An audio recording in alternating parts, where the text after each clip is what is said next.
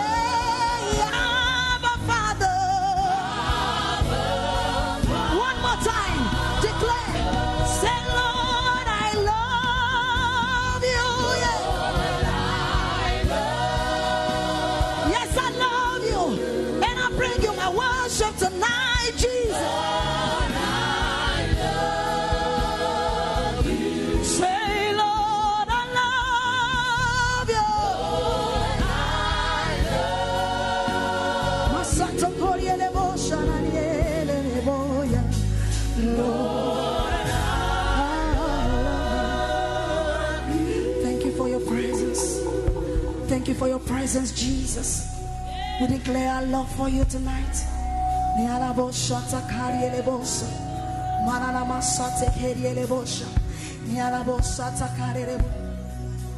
I'm coming back to the heart of worship. It's all about you. It's all about you, Jesus. I'm sorry, Lord, for the things I've made it when it's all, oh, Jesus.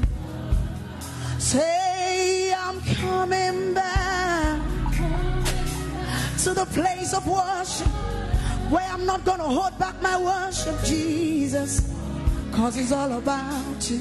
Yes. I'm sorry, Lord, for the things I've made. It's all about you, Jesus. It's all about you, Lord. Say I'm coming back coming back to the. It's all about you, Jesus. Lord, it's all about you tonight, yes.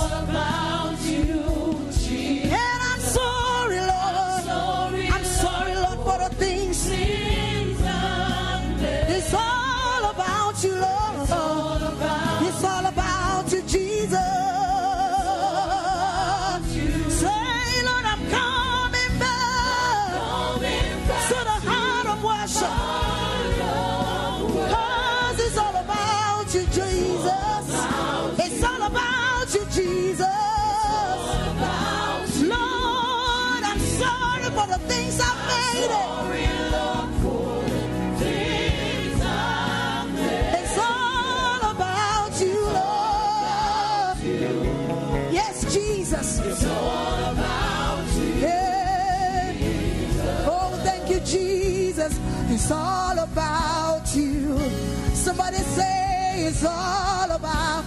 It's all about you tonight, Jesus. Take your place in our worship. Say it's all about you, Jesus. My worship is all about you, Lord. It's all about you, Jesus.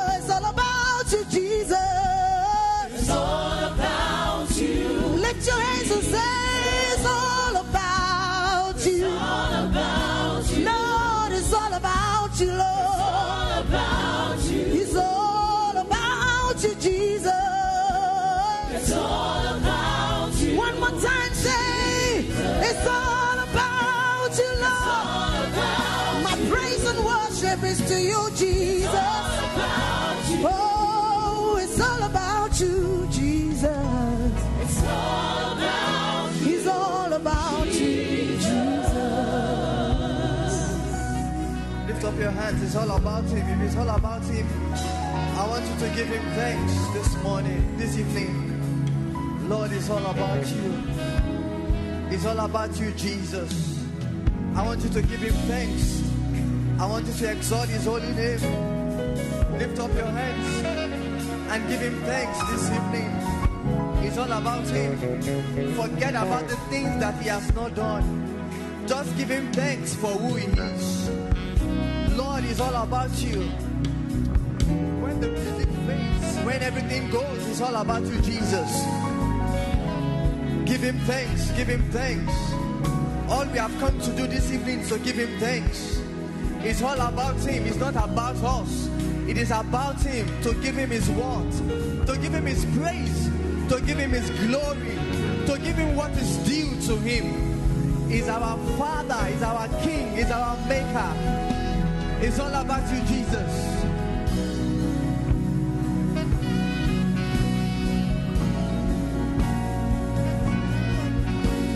Oh, it's all about you, Jesus.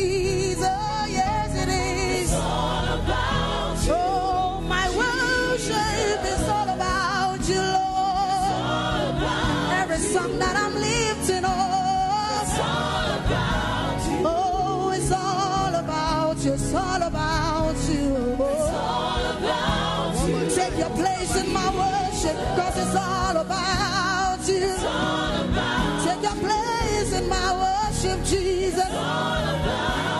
Oh, it's all about you. It's all about you, Jesus. You are God. From beginning to the end, there's no place for argument. You are God all by yourself. Oh, you are God, you are God. From beginning to the end, there's no place, no place for argument. You are God all by yourself. Say you've got times, you've got times and seasons in your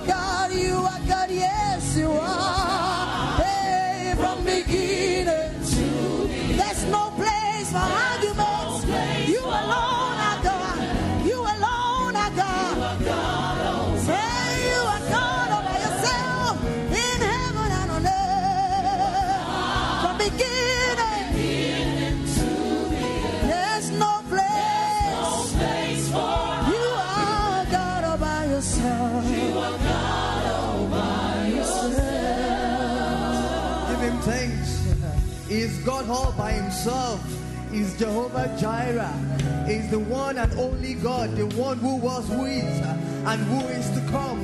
Give him thanks this evening and exalt him. It is not about you tonight, it's about him. It's about Jesus. He is God all by himself. Give him thanks all over this place. Lift up your voice, all you people, and give him thanks this evening. Exalt his holy name. He is God all by himself. There is none beside him, there is none compared to him.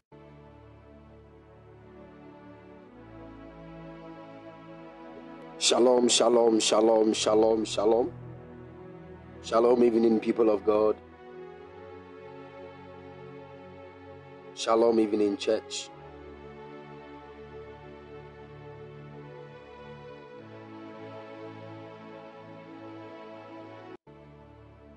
Please, I believe you are all doing well.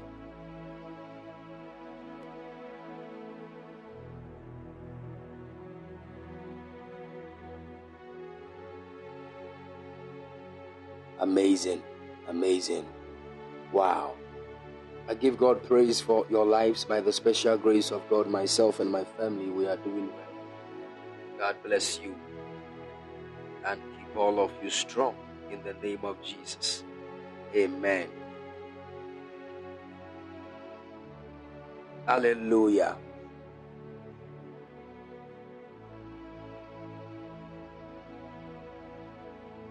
All right, all right. I want to welcome all of you to this evening session of the prophetic training. And by the special grace of God, we are here to dive deep into the Word of God. Hallelujah. And um, that was Monday or so. Yeah, we started with the introduction of the chemistry of God and we laid a foundation on what chemistry actually is. And we also understood some historical background even of chemistry. We understood what the name chemistry actually stands for and the three main um, sources of the meaning of the word chemistry. We understood it from the Egyptian um, perspective, also from the Grecian perspective, and also from the Arabic perspective. And we came to a conclusion that when we speak of chemistry, we are actually talking about the composition of a particular matter and the changes that it undergoes. So we are going to focus so much on the composition of things and the changes they undergo. That is basically what chemistry is all about.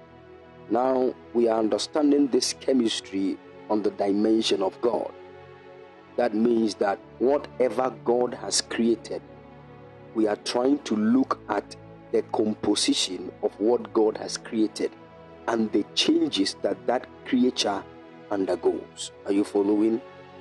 So, anytime we find out the word change in the Bible, it means that there is going to be a chemical process from the perspective of God that will go on over there.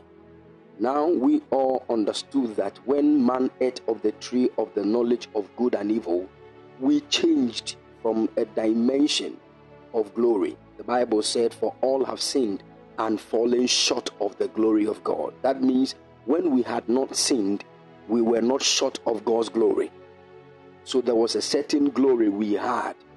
But when we sinned, the glory changed and we fell short of that glory. That means a change had actually occurred in us.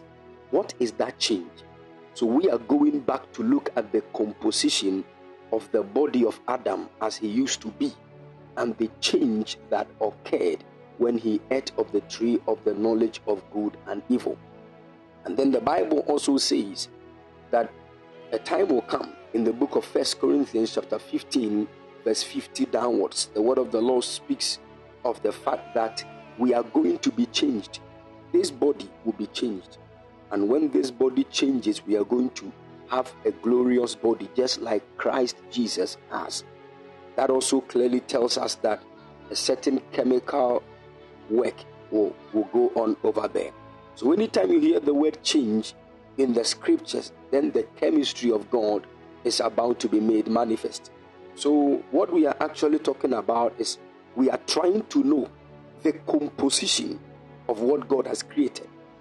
And when we get to know that which constitutes a thing, we will now know the true nature of those things. Then we will now understand that when the man or that thing changes to a different nature, we will know what he has either lost or gained. Are you listening to me? So, this topic is very rare. Uh, mostly, you will not hear it in churches or even in um, theological seminaries.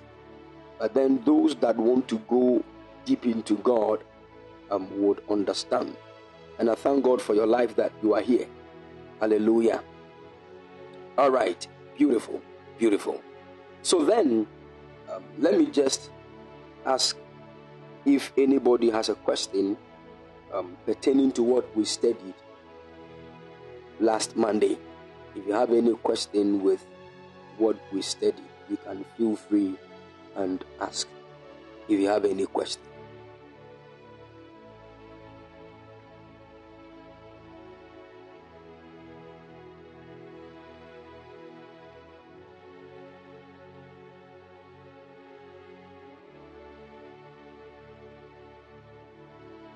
Any question?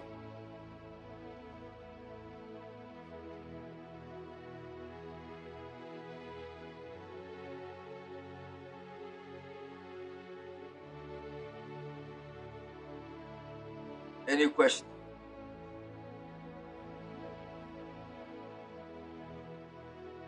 Okay.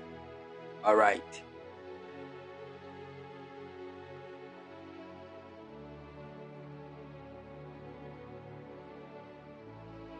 If we don't have any question, that's fine.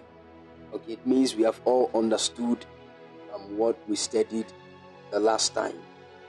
Now let's move on to today's session. Now, when we were talking about the chemistry of God um, last Monday, um, we understood that God actually made Adam using a certain dust, which is not the normal dust we see outside. Now, you see, when people, when you even take the dust we see outside here and try to mold it into a human body, it's not possible. You don't get something that looks like our body. Are you getting it?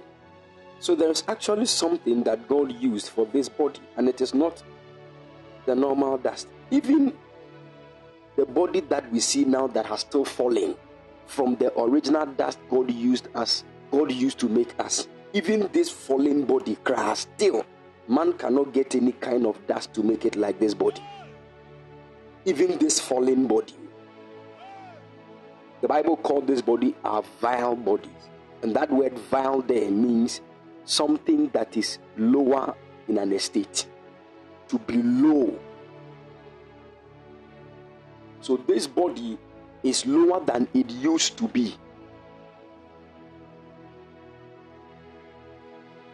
Yet, no man can form this kind of body. Scientists have tried several times, still, they didn't get it. But then, this kind of body which we have now is not as steady. We are going back into knowing what God used to make Adam. And that is how come we read from the Targum Jonathan. And we understood that God made Adam according to two inclinations. And the Bible said that he also picked the dust from the sanctuary. Then he mixed it with all the winds of the world and also all the waters or the rivers of the world. And after that, he breathed into that which he had formed. And that which God breathed into that became a, a speaking spirit that enlightened their eyes. So we now concluded from the scripture and also from the river that entered into Eden to water the garden that God, He picked a certain dust from the temple, and that dust clearly is a gold dust that He used that gold dust to form Adam's body. Now, when you come to earthly matters, gold is a symbol of glory. Gold is a symbol of glory. That clearly should let us know that God formed the body of Adam for glory.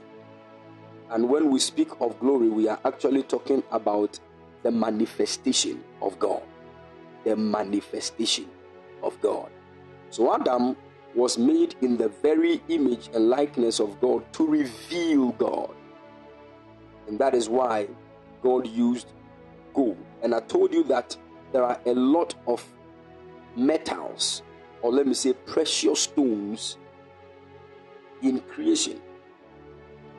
But we got to know that all these metallic substances, when they are being used as transmitters of electricity, there is what we call resistance in them. Because according to physics, everything that God has created has a certain resistance in it. And that resistance stand against that which passes through it.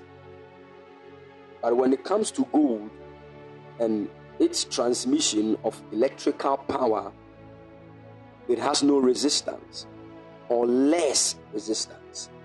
So God decided to use gold to make the man's body so that when he is revealing himself through man, nothing will resist that revelation. And then that shiny thing will manifest in its brightest form. But then something happened to man. We now also understood the DNA of God, and we got to know that God is a nine stranded DNA being based on his revelation. A nine stranded DNA being. We got to understand that the Father is a three stranded DNA being, the Son also, then the Spirit. And we understood that the DNA actually speaks of the character trait of an entity or of a being. The, the DNA of anything speaks of the character of that being. So we spoke of the fact that the Father's DNA is in these three dimensions, and the Father, his DNA is love, judgment, and justice. Love, judgment, and justice. We brushed on that, we'll go into that later. And we also understood that that of the Son is the way, the truth, and the life. And that of the Holy Spirit is righteousness, peace, and joy. These are the DNA that is in God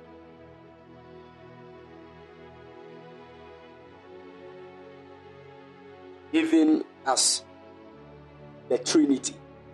Hallelujah. And we also understood that man also was a three stranded DNA being.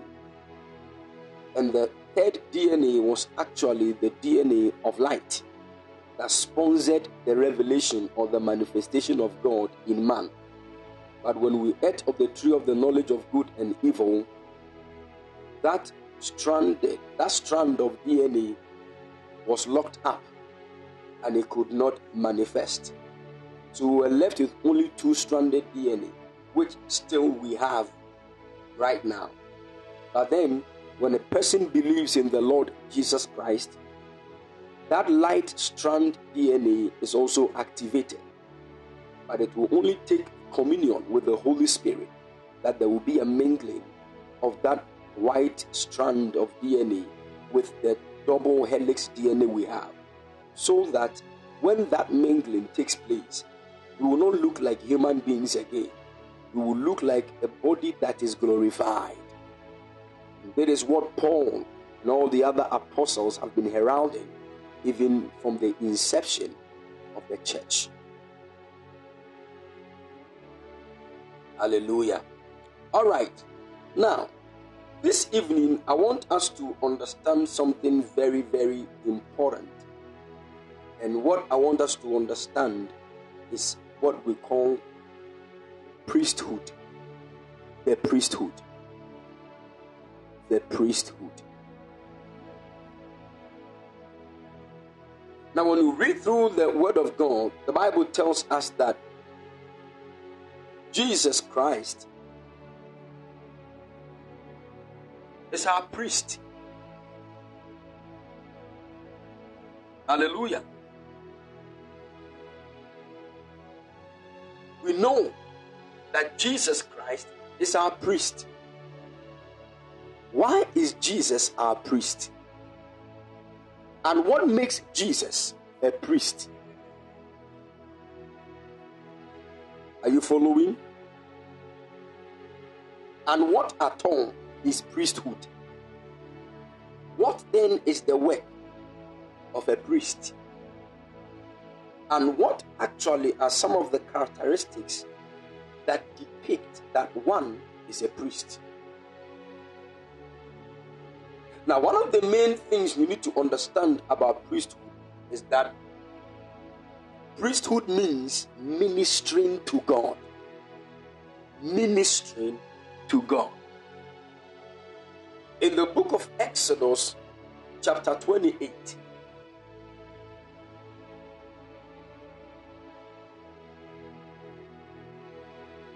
Exodus chapter 28, verse 1 downwards.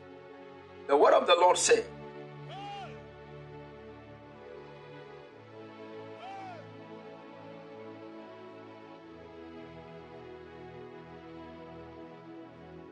He said, You are to bring your brother Aaron along with his sons from among the Israelites so they can serve as priests for me.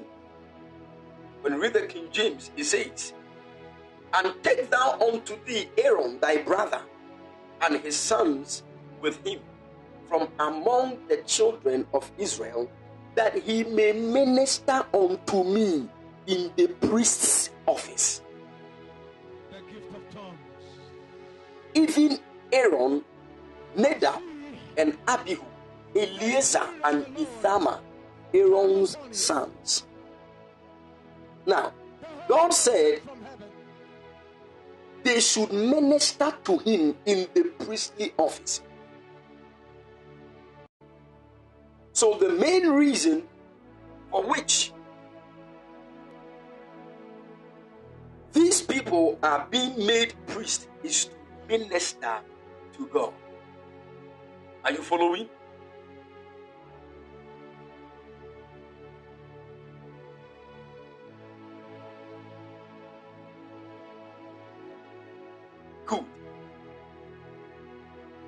So when you read the book of Hebrews, chapter 3, verse 1, the Bible said, Wherefore, holy brethren, partakers of the heavenly calling, consider the apostle and high priest of our profession, Christ Jesus.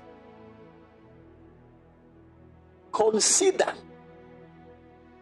the apostle and high priest of our profession, Christ Jesus. Then Hebrews chapter 4, verse 14, the Bible says, Seeing then that we have a great high priest that is passed into the heavens, Jesus, the Son of God, let us hold fast our profession. Are you listening to me?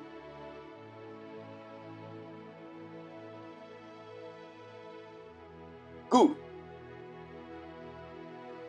Now, the Bible also said in Hebrews chapter 5, verse 1, the word of the Lord said, For every high priest taken from among men is ordained for men in things pertaining to God, that he may offer both gifts and sacrifices for sins.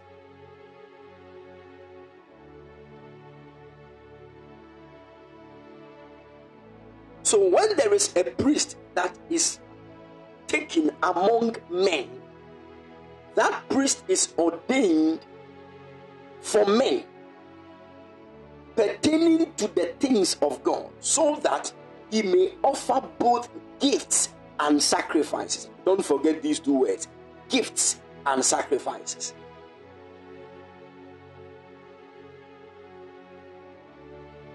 Are you following?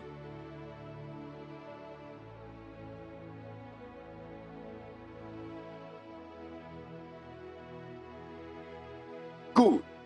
Now, the main purpose and the main work of a priest is to minister to God. Now, in the ancient times, stay focused. I'm about to open some few things up for you to understand. In the ancient times, during the time of the Israelites, there were only three people that were anointed with oil.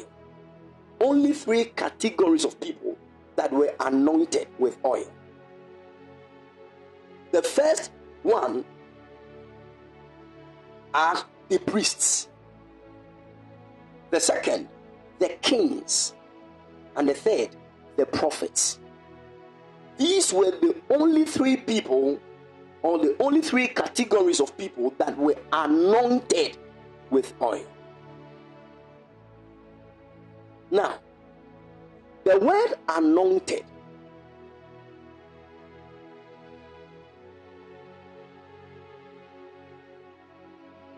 Good. My son, I'll come to that. Don't worry. I'll come to that. The only three categories of people that were anointed with oil were the priests, the prophets, and the kings. Now, the word anointed in the Hebrew is the word to be anointed, it means you are the Messiah. Hmm, Are you following? The messianic work. Because when you look at the word anointed in the Greek, that is why when we say Jesus is the Christ, it means he's the anointed one. And the word Christ is the Greek word for the Hebrew word Messiah. Are you following? But then, when you look at the Hebrew word me- Messiah, when you go deep, the root word is actually Messiah or Mashiach. That is the root word. No wonder mostly we call Jesus Yeshua HaMashiach. Jesus the Christ.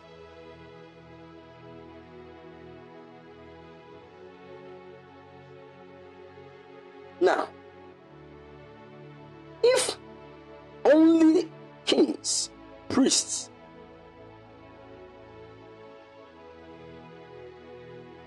if only kings, priests, and prophets were anointed with oil in the times of old. Now, one of the things we need to also understand is that most of the things that were happening in Israel were actually things that God was trying to reveal. They were typologies of a lot of things that were in the heavens.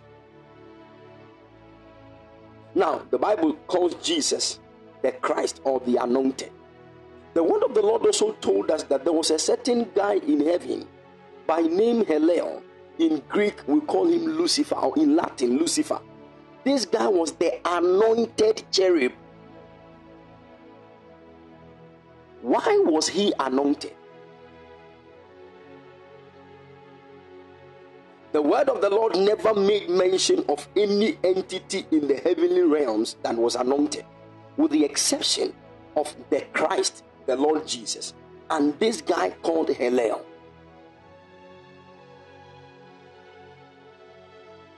How can a cherub be anointed?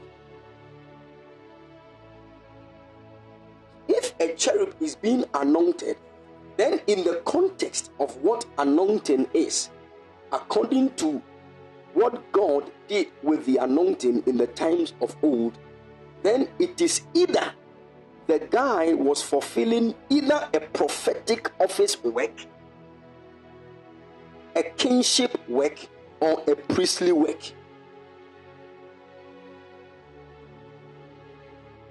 Are you following? So now, what work actually was Hillel fulfilling?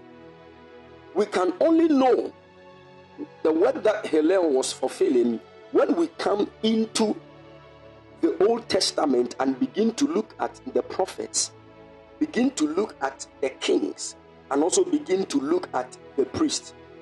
What are some of the characteristics in these three categories of people that is common to Lucifer? We now will realize that when we got to the priestly office, we understood that God told the priests to put on a certain garment that had 12 precious stones. Then later we found out that when God was making the body of Lucifer, he used nine of the 12 stones to make Lucifer's body. That clearly should tell you that what Lucifer was actually doing in heaven was a priestly work. He was ministering to God.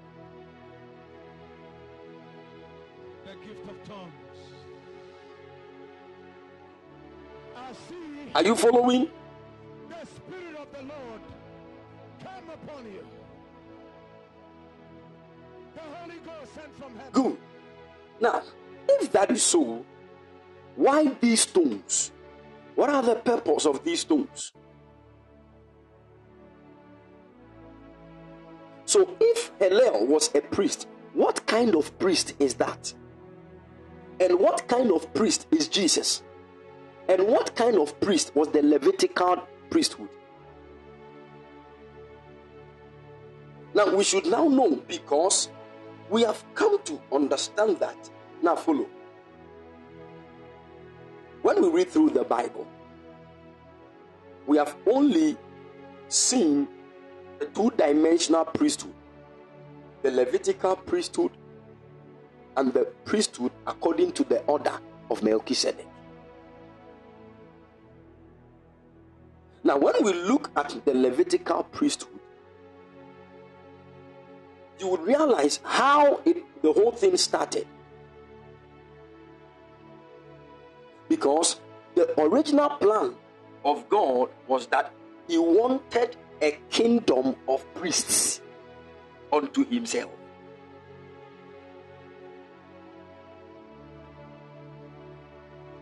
Are you following?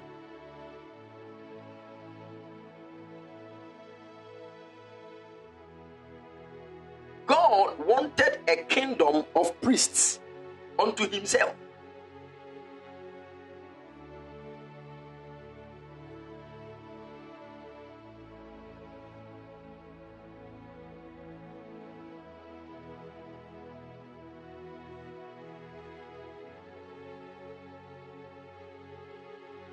Now, when you read the book of Exodus, chapter 19, when God was calling the children of Israel out of Egypt to the promised land, God said to them in the book of Exodus, chapter 19, verse 5 and 6, He said, Now therefore, if ye will obey my voice indeed and keep my covenant, then ye shall be a peculiar treasure unto me above all people, for all the earth is mine. Verse 6 And ye shall be unto me a kingdom of priests. My holy nation. So the agenda of God was not only to get a, a few group of people to be priests. He wanted to make the whole nation, the whole kingdom priest. Like everybody will be a priest. Everybody can minister to God. This was the original mandate and plan of God. And after God saved the children of Israel from slavery, they got to a certain place and the gold and the precious things that God allowed them to take from Egypt so that they will build a tabernacle for the Lord with. They used those things to mold it into a calf and they started worshiping it, saying that this is the one that brought us out of Egypt.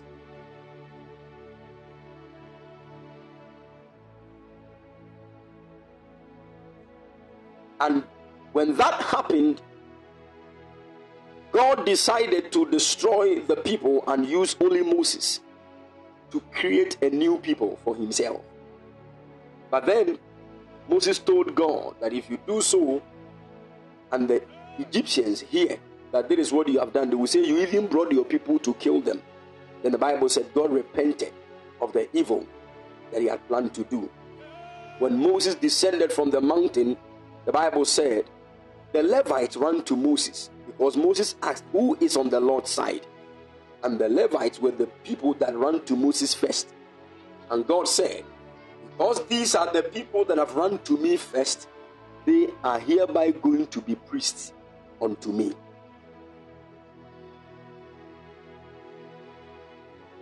So, this is how come the people of Levites became priests in Israel.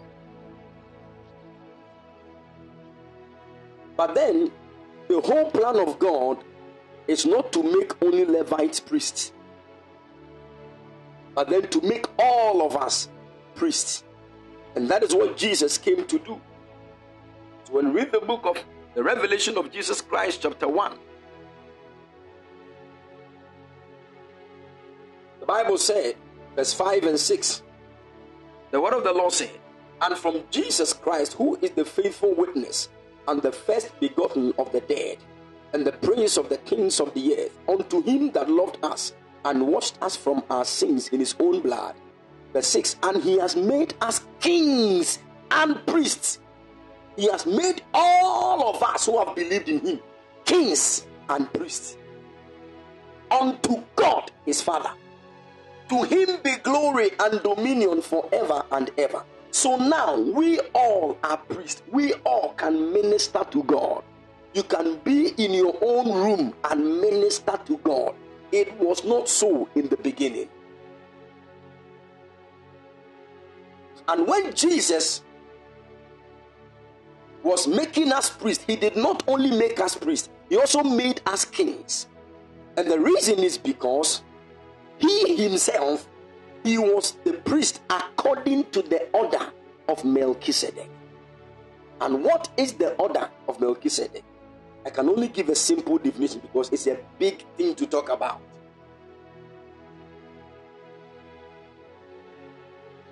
The order of Melchizedek actually here speaks of the fact that Melchizedek, the Bible calls him the king of Salem. So the man was a king and he was also the priest of the Most High God. So the priest, the, uh, the order of Melchizedek actually speaks of the king priest. That one man is a king and a priest at the same time. Now, this fulfills God's original plan for the Israelites according to the book of Exodus, chapter 19, verse 6. The Levitical priesthood were not kings.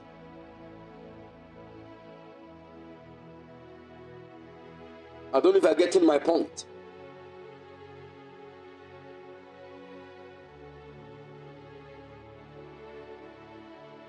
Are you following? Because when you go into the Old Testament and you begin to look at the way God decided the thing of kingship, it actually came even out of the mouth of Jacob when he was blessing his children in the book of Genesis, chapter 49. When he got to one of the sons, the fourth born, called Judah, he said, The scepter shall not depart from Judah. Now, the scepter actually, in T, it is called Afna. And that is mostly what the kings will hold. That speaks of the kingship.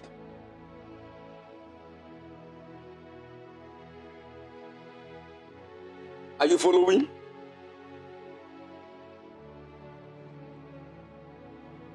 So, according to the plan of God, the kings were supposed to be out of Judah. The gift of tongues. And during that time, the priests were already, you know, the Spirit of the Lord. selected by God from the Levites. The Holy Ghost. But here comes Jesus, who is a king and a priest at the same time, manifesting in the Old Testament as Melchizedek. So now, which tribe will you say that Jesus is from? Because his priesthood is not according to the Levitical dimension. And the Levitical priesthood actually used the blood of bulls and goats to cover sins. But the kind of priesthood of the Lord Jesus is high because he used his own blood not to cover sins but to wipe away sins forever.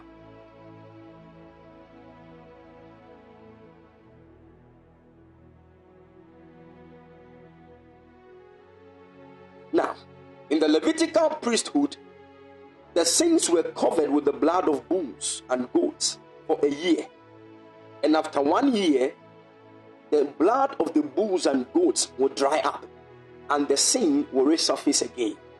And whenever God sees sin, because He's a just God, and for the wages of sin is death, He will be pushed to perform justice, which means He will start killing the people and punishing them according to their sins. But then He has set up a priestly office so that before that year ends, the people will come to God again and the priest will present their blood before the Lord so that their sins will be covered for another year. But here comes Jesus. That means that in the Levitical priesthood, the work will be done every year, every year, every year. But Jesus' priesthood, he did it once and for all.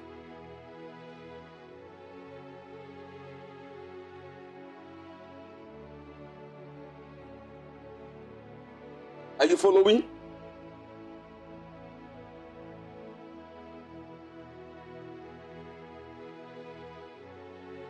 Nice one.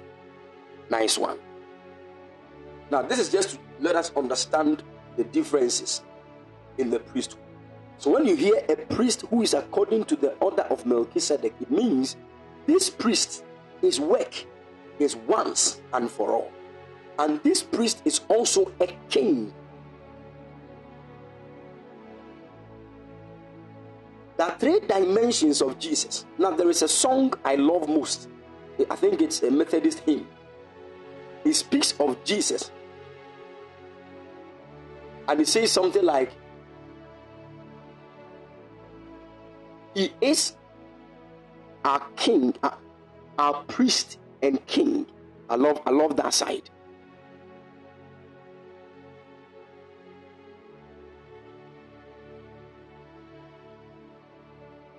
Somebody wants me to sing the song.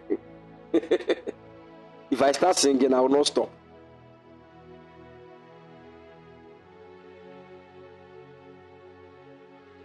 God bless you, Moses.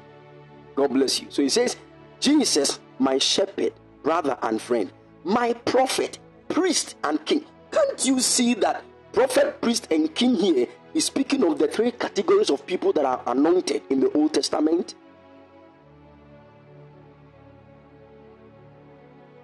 Clearly depicts Jesus as the anointed or the Christ. So when you say Jesus is the Christ, you can just physically see it from the perspective of the prophets, the priests, and the kings. Prophet, as in what? The word of the Lord said in the book of Hebrews, chapter 1. The Bible said, God, who at sundry times and in diverse manners spoke in time past unto the fathers by prophets, has in these last days spoken unto us by his Son. Now, did you see that? So God spoke through the prophets, but in this time he has spoken through his Son. So now the speakings of God are through the prophets. So, what this scripture is trying to tell us is that Jesus is the prophet of the prophets.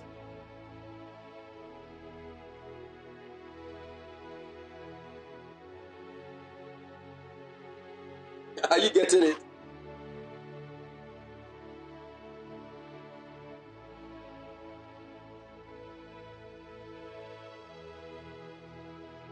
Nice one. Nice one. So we need to, anybody that God is speaking through to you is a prophetic personality. And that is what the word of the Lord is telling us that God, who in sundry times, in the times past, spoke to us through his to, through the prophets, as in these last days, spoken to us by his son. So the scripture is trying to bring in correspondence the prophets and the Son of God.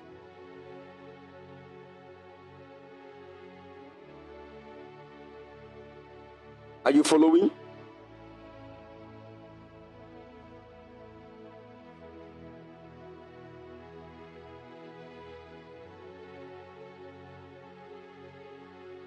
Nice one. Now, the last thing I want you to note is that the priesthood, the Levitical priesthood, is below the Melchizedek priesthood.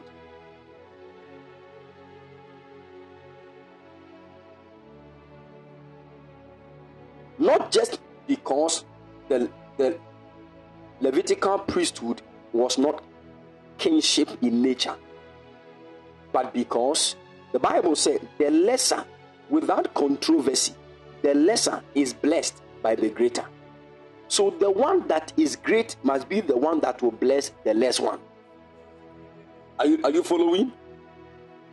Now, when the Bible speaks of blessings, he's actually speaking of priests. Because it is one of the ultimate assignments of a priest to bless.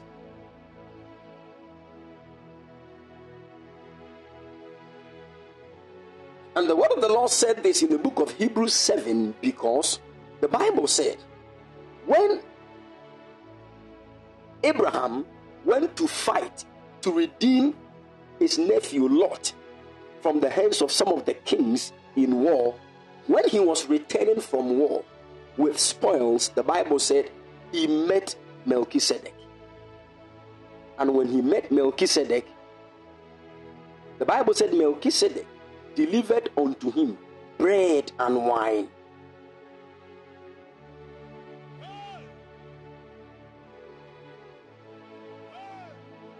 The Bible said Melchizedek met Abraham and blessed him.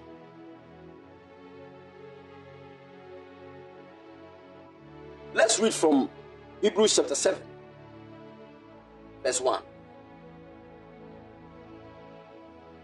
Verse 1 downwards. The word of the Lord said, This Melchizedek was king of the city of Salem and also a priest of God Most High. When Abraham was returning home after winning a great battle against the kings, Melchizedek met him and blessed him. Then Abraham took a tenth of all he had. Now, you know a tenth? The tenth here speaks of tithe. Now, as at this time, there was no Moses. Are you listening to me?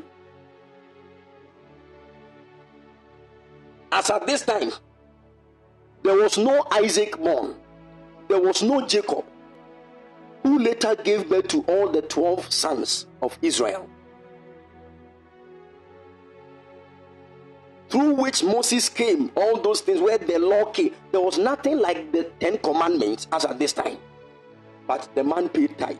So tithe is not something connected to the law. Tithe was there way back. So if you say you are not paying tithe because you are not under the law, you don't know scripture.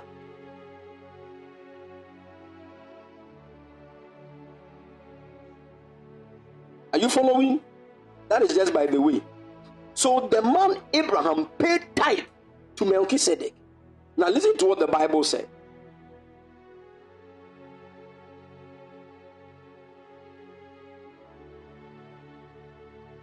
He said, Then Abraham took a tenth of all he had captured in battle and gave it to Melchizedek.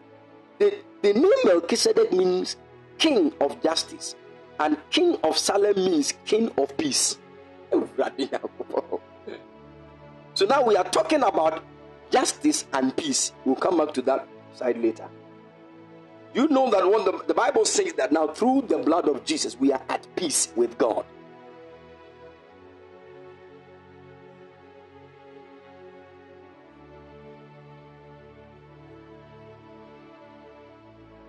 Good. Verse 3, the Bible said, There is no record of his father or mother or any of his ancestors, no beginning or end to his life. The Bible is talking about Melchizedek. He remains a priest forever, resembling the Son of God. resembling the Son of God.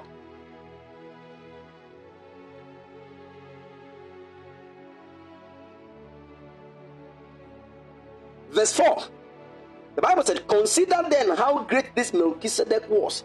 Even Abraham, the great patriarch of Israel, recognized this by giving him a tenth of what he had taken in battle. Now, the law of Moses required that the priests who are descendants of Levi must collect a tithe from the rest of the people of Israel, who are also descendants of Abraham. So, according to the law of Moses, because the Levites were the priests, they were supposed to take tithe from the rest of the of the Israelites. But now the Bible said, but Melchizedek, who was not a descendant of Levi, collected a tenth from Abraham. Now, this guy is not a descendant of Levi, but he took tithe. And Melchizedek placed a blessing upon Abraham, the one who had already received the promises of God. Hmm. Verse 7 And without question, listen to this side, and without question, the person who has the power to give a blessing is greater than the one who is blessed. Ah. the King James says that without controversy, the lesser is blessed by the greater. So now, what he's trying to say here is that because Melchizedek blessed Abraham, Melchizedek is higher than Abraham. Are you following? Good. Now, verse 8, the Bible said, The priests who collect tithe are men who die. So Melchizedek is greater than they are because we are told that he lives on. The man is still alive till now. He has no beginning of this and no ending of this. No mother, no father. Nobody gave birth to him.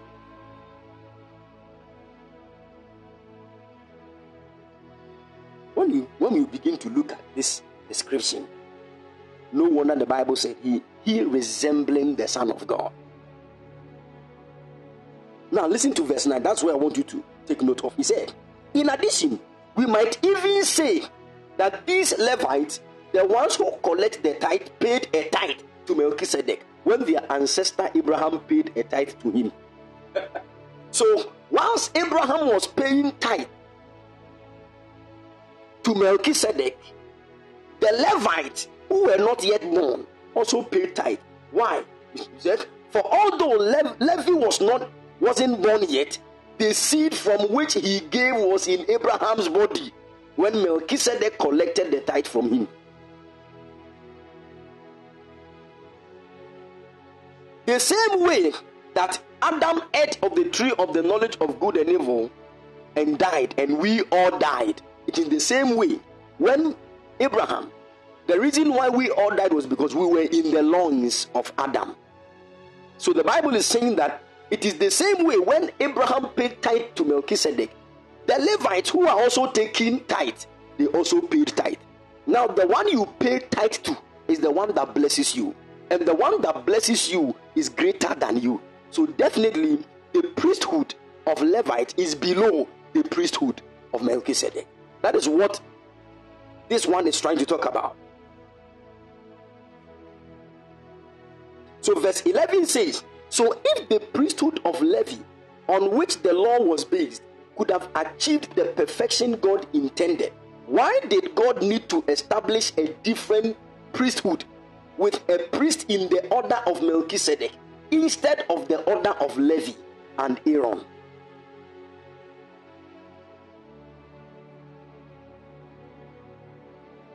I love verse 12. He said, And if the priesthood is changed, the law must also be changed to permit it. if the priesthood is changed, the law must also be changed to permit it. This thing, eh, it entered into the Jews. Since you call what, what is this man saying?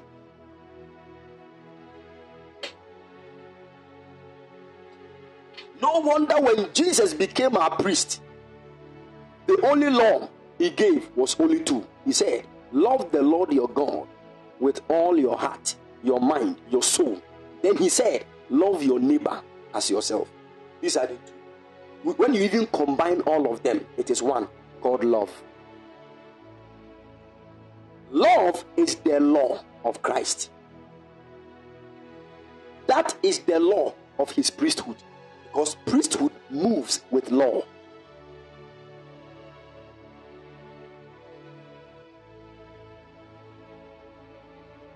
Are you following? So this time, if you fornicate and your pastor tells you. You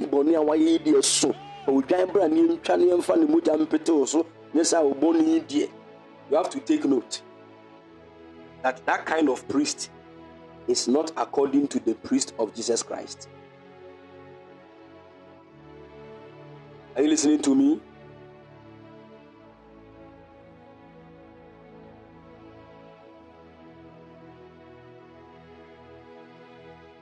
Nice one. Now, this is just a simple um, understanding in the priesthood. But then, let us come to the garment of the priest.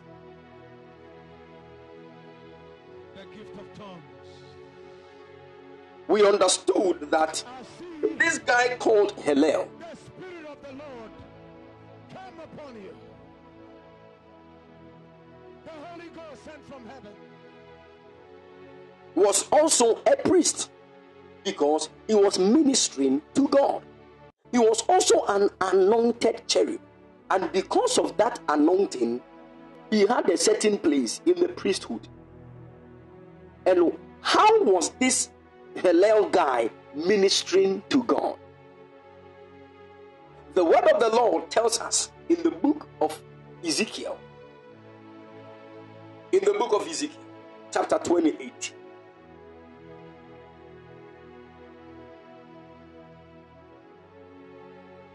Are you all following? So, Satan, when he was Lucifer in the heavenly realms, he was ministering to God. And how was he ministering to God?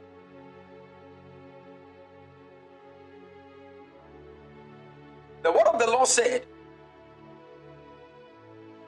in Ezekiel chapter 28, verse 13. The Bible said, Thou hast been in Eden, the garden of God. So Lucifer was in Eden, the garden of God. The same place that God established man. And he said, Every precious stone was thy covering. Then he started listing the precious stones. Now, if you have your book and your pen with you, start writing down the stones that were used to form Lucifer's body. He said, Every precious stone was thy covering. The sardius, the first stone is called the sardius stone. The second stone is called the topaz. The third stone is called diamond. The fourth stone is called beryl.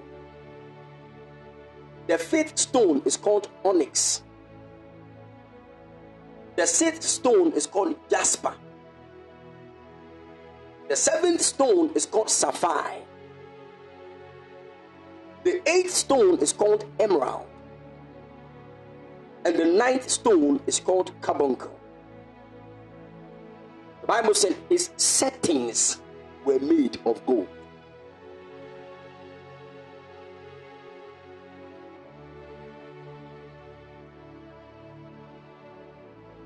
Are you following?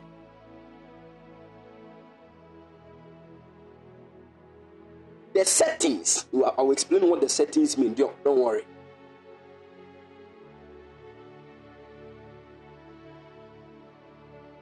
So now, all these stones that were used to make the body of Lucifer, they were joined together at their ends by layers of gold. Are you following? So the gold was not actually used for his body. They were just some things that were used to line up to connect the stones. So practically and basically, nine stones were used to make the body of Lucifer. Why these stones? What do they stand for? Now, I told you that when the light of God appears in the temple of heaven, the first being that picks God's light is Lucifer. Now, when you even read further, the Bible said, The workmanship of thy tabrets and of thy pipes was prepared in thee in the day that thou was created. So there were musical instruments, pipe organs, flutes, anything that we used the wind or the air to play in form of music, and any string instrument. They were all part of the guy's body. So the moment the light of God shines in the temple, he is the first being that the light will hit. And because his body was made with precious stones, and the main assignment of precious stones is to reflect light, it reflects the light of God in the heavenly temple. And it does not only shine, whilst the light is shining, there will be movement of music because his body was also made with pipes and tabrets, which are string instruments and wind instruments. So, anytime in heaven, in the temple, they hear a certain sound in heaven, all of a sudden, the reflection of the light actually speaks of the emotions of God. What God wants to be done in that heavenly realm. What God is saying. In this moment, what is happening? What should we do? So, if we all in the temple of heaven are supposed to keep quiet, it will actually come out of the body of Lucifer. The guy had a great place. And this assignment of him was called ministering to God. And that was his priestly assignment. No wonder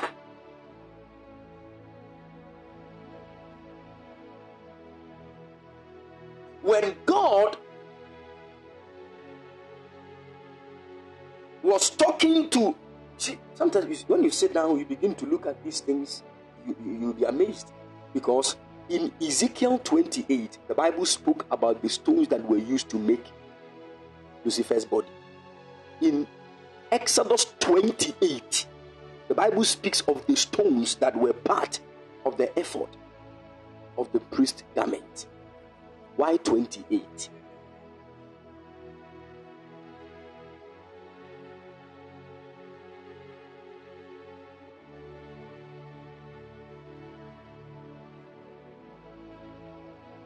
Somebody say, Papa, please, is that why Satan uses music to deceive the world? It can be so. The guy is a master of music. That side there, don't go there. He'll give you beat.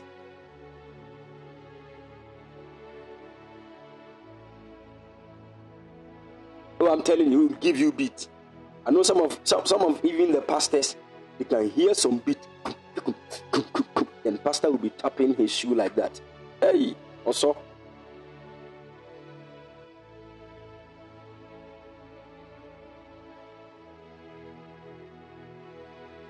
Hmm, hmm. I remember when I got when I was trying to grow in the things of God.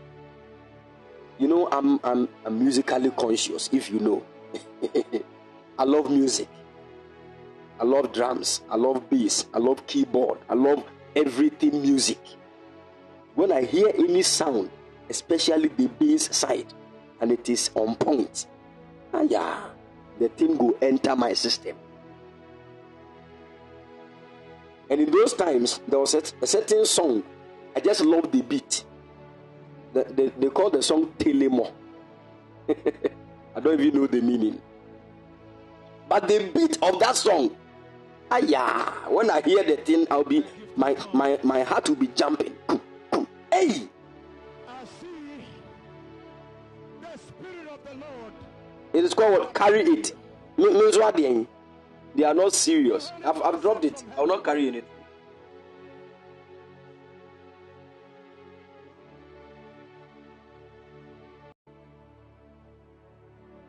Hallelujah. I know that's the meaning of the, the, the, the name Telemo. You should carry it, oh, not me.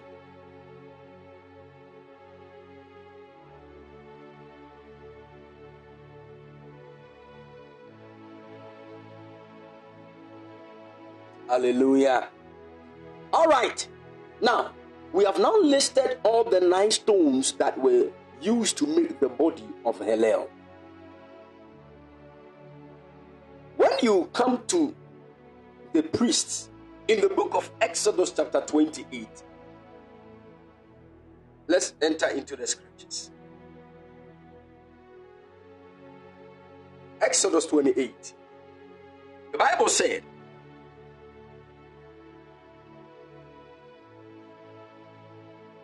You are to bring your brother Aaron along with his sons from among the Israelites.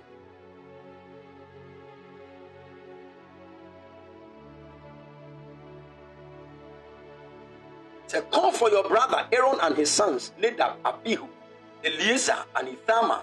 Set them apart from the rest of the people of Israel, so they may minister to me and be my priests. Verse 2 Make sacred garments. Now, can I tell you something? Do you know that this your body is a house? I hope you know that. This your physical body you have. The Bible calls it a house. The Bible also calls it clothes. So Paul said, I don't want to unclothe this body, but I want to be clothed upon. The Paul person kyerɛ sɛ wo nipadua wei no eh, eh, ɛyɛ ataadeɛ. Are you following? It is also called a house. We explain all these things when the need comes. So now the Bible said, make sacred garments for Aaron that are, look at this one. I love the way the King James put it. What is the main reason why God was telling them to make those sacred garments? The King James says, And thou shalt make holy garments for Aaron thy brother for glory and for beauty.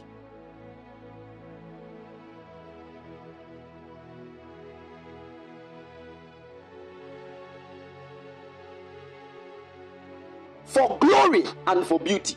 Now, I've already told you that glory speaks of the re- revelation of the manifestation of God.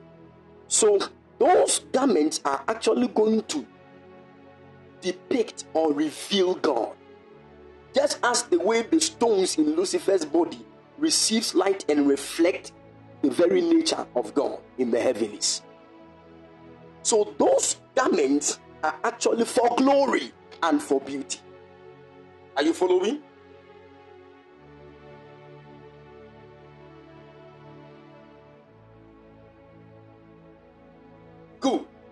Now, verse 3, he said, Instruct all the skilled craftsmen whom I have filled with the spirit of wisdom. Have them make garments for Aaron that will distinguish him as a priest set apart for my service. Verse 4, he said, These are the garments they are to make a chest piece, an ephod, a robe, a patterned tunic, a turban, and a sash. They are to make these sacred garments for your brother Aaron and his sons to wear when they serve me as priests. Verse 5. So give them fine linen cloth, gold thread, and blue, purple, and scarlet thread. Are you following?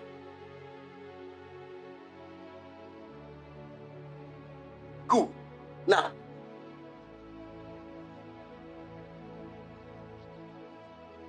let's jump to the, the point we want to talk about. In verse 17.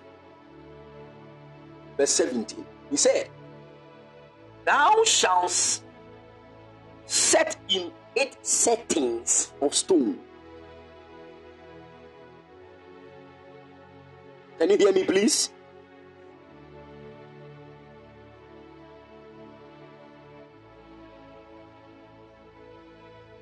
Good.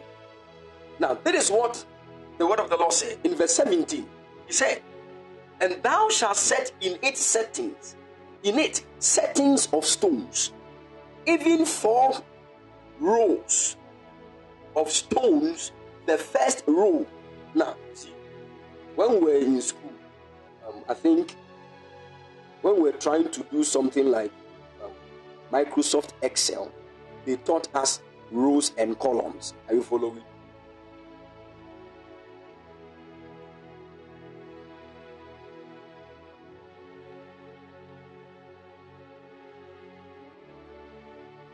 Are you following?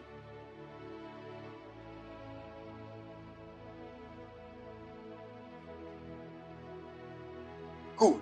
Now, we all know that columns are vertical and rows are horizontal.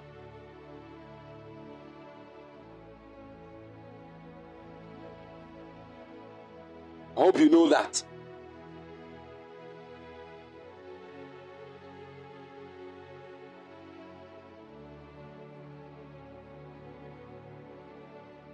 Good.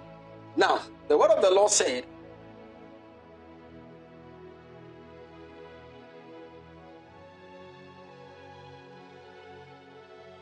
they are supposed to make four rows of stones.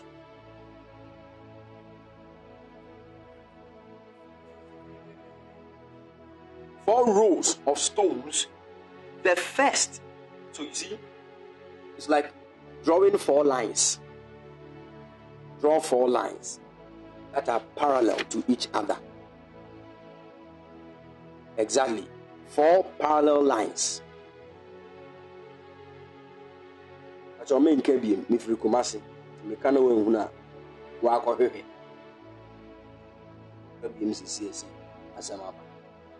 Hallelujah nice one hmm. Good. So column is horizontal, horizontal, no vertical. Then rows are horizontal. So drawing a line AB, a linear line will let you know that this one is a row. Then the Bible said they are supposed to make four rows. And these four rules, the first rule, so you see, the Bible was specific the first rule should have three stones sardius, topaz, and carbuncle.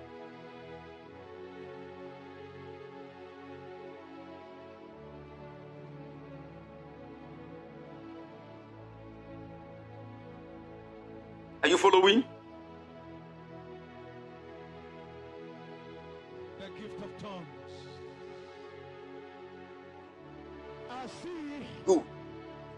First stone, the first row should have these three stones the sardius stone, the topaz, and the carbuncle.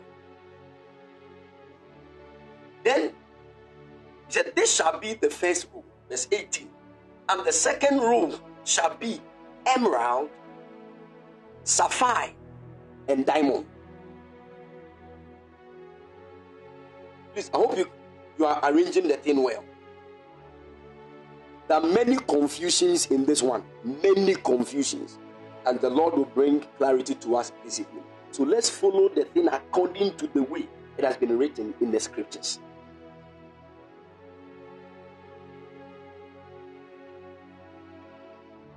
Are you following?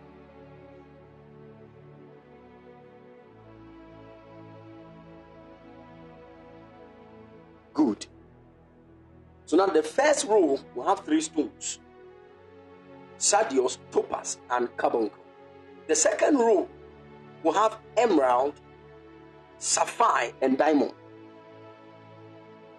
And the third row will have lega, agate, and amethyst. Lega, agate, and amethyst. Many versions of the scripture will give different different names. But let's just hold on to this one. And the last rule will have beryl, onyx, and jasper.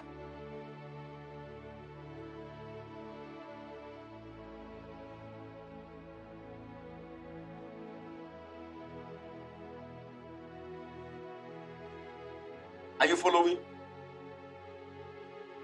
They shall be set in gold in their enclosures. So the settings, the way they were set on the ephod, were with gold. The same way the settings of Lucifer's stones were of gold. Mhm.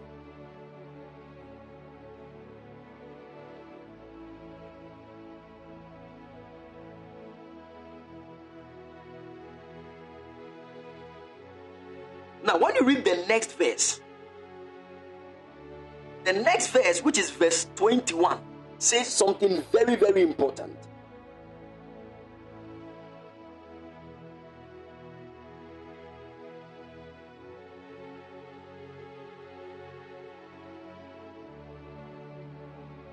He said, The stones are to correspond to the names of the sons of Israel. Don't forget that one. The stones are to correspond. Very, very, very important. That word correspond there is very important. That means that you can't just pick any any um any of the sons of Israel and connect them to any stone. Are you listening to me?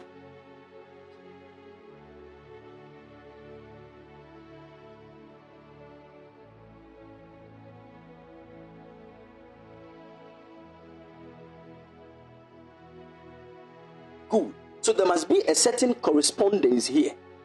Now, the correspondence is according to the sons of Israel. Now, we all know the sons of Israel, how they were born. So, when it comes to the corresponding of this, these stones to the sons of Israel, we need to go back into scripture to know the order of their birth, how they were born.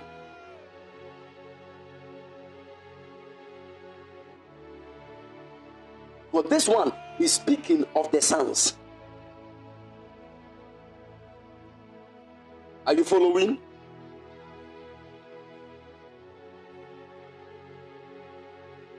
Now, you see, when you go into scripture, you realize that there were moments in the Bible where the arrangement of the sons differ. So there are moments where you will see Ephraim and Manasseh will chip in. Now, whenever you see Ephraim and Manasseh in there, they are actually not sons. I don't know if I'm getting my point. Manasseh and Ephraim came out of Joseph, who is one of the sons.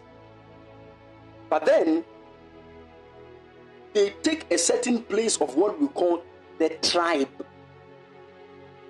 So there's a, a, a slight difference between sons and tribes. The sons are the original sons that were born unto Jacob.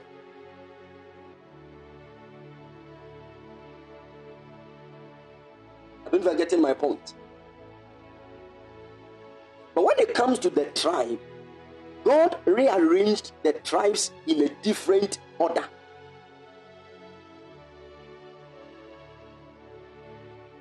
Are you listening to me?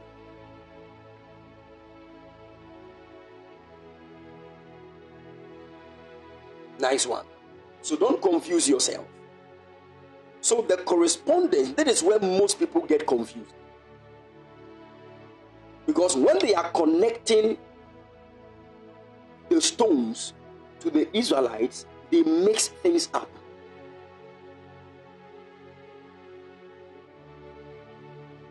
Now, understand that when God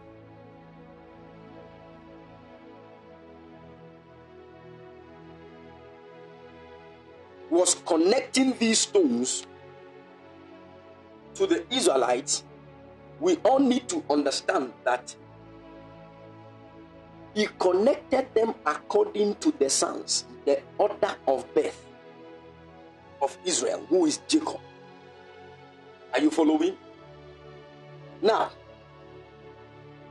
right now that we have listed all the 12 stones we now need to go back into scripture to know the order of birth of the sons so that we can correspond them. Are you following?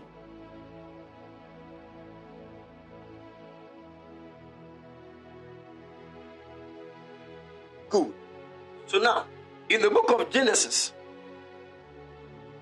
chapter 29, verse 31 downwards.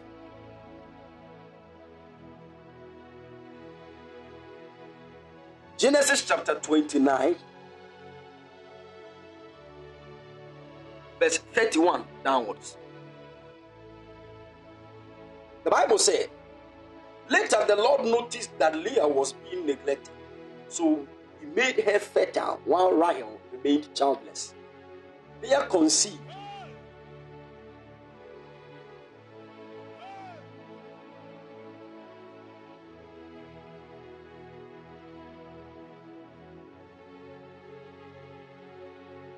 So Leah became pregnant and gave birth to a son. She named him Reuben. So the firstborn of Jacob was Reuben. That means that in corresponding the stones, the first stone that will be linked to Reuben is the first stone in the first row, which is Sardius. Do you get that?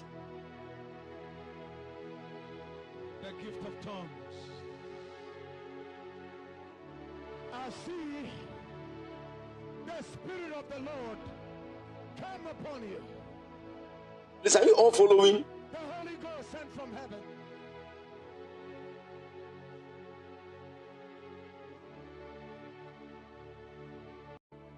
Good. Good. Then she named him Reuben, for she said, The Lord has noticed my misery, and now my husband will love me. She soon became pregnant again and gave birth to another son. She named him Simeon. So Simeon is the second born, and Simeon will be connected to the stone topaz, which is the second stone in the first row.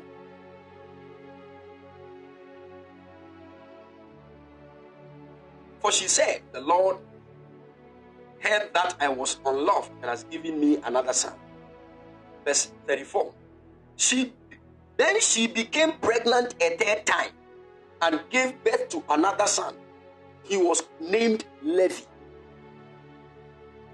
So Levi is the third born, and he will be connected to the stone carbuncle.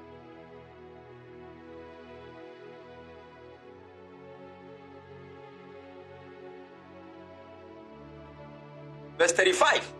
Once again, Leah became pregnant and gave birth to another son. She named him Judah, for she said, Now I will praise the Lord. And then she stopped having children. So Judah is the fourth born, and Judah will be connected to the fourth stone, which is emerald. Are you following?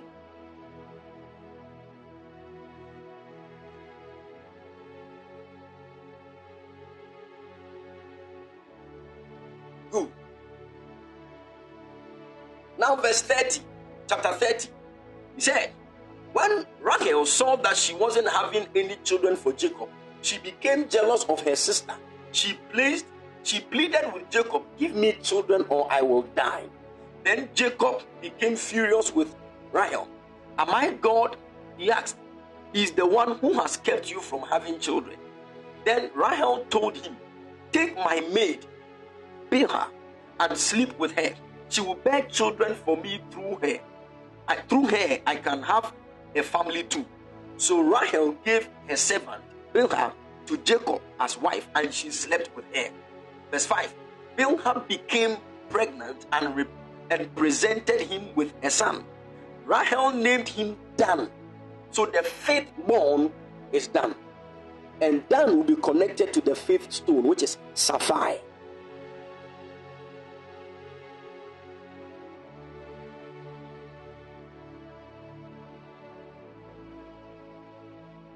For she said, God has vindicated me.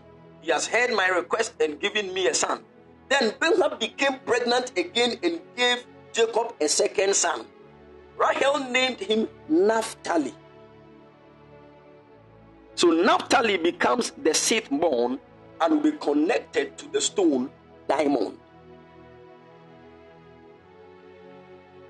For she said, I have struggled hard with my sister and I'm winning. Verse 9. Meanwhile, Leah realized that she wasn't getting pregnant anymore. So she took her servant, Zilpah, and gave her to Jacob as a wife. Soon, Zilpah presented him with a son. Leah named him Gad. So, Gad is the seventh son, and he will be connected to the stone Lega. Lega. Write it too.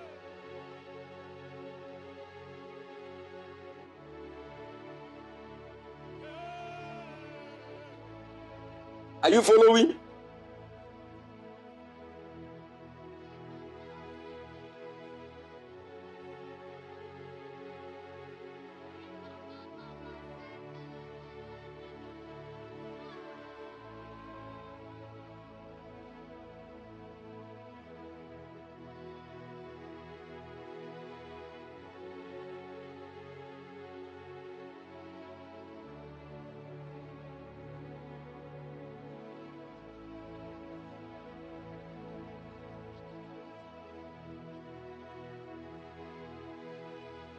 You following?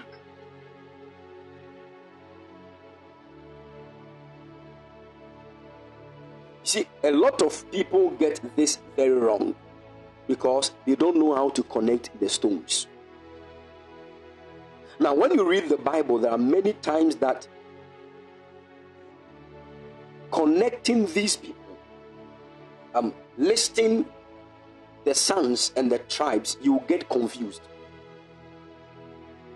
Because there were times where,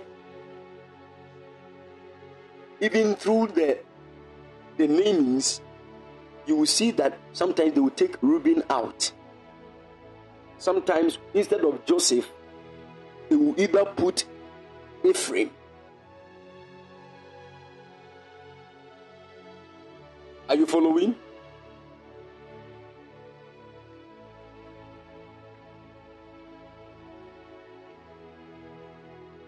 And that is where most of the times the confusion comes because you don't know how to connect. That is what the Bible said. We, the word of the Lord said that we should, there, there must be a correspondence between the stone and the sons. Because I don't know if you're getting my point.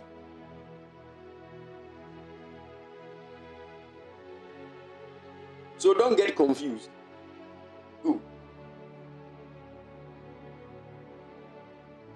Where are we now? Okay, good.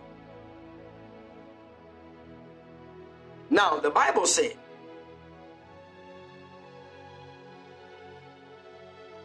So after Zilpah conceived and gave birth to Gad, the Bible said, Then Zilpah gave Jacob a second son. And Leah named him Asher. So the next one is Asher. And I think Asher will be the eighth born. And the eighth born is connected to the stone agate.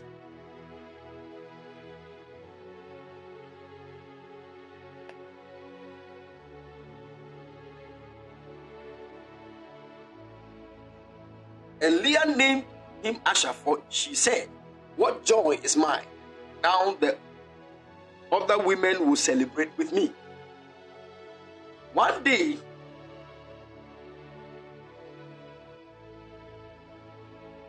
okay.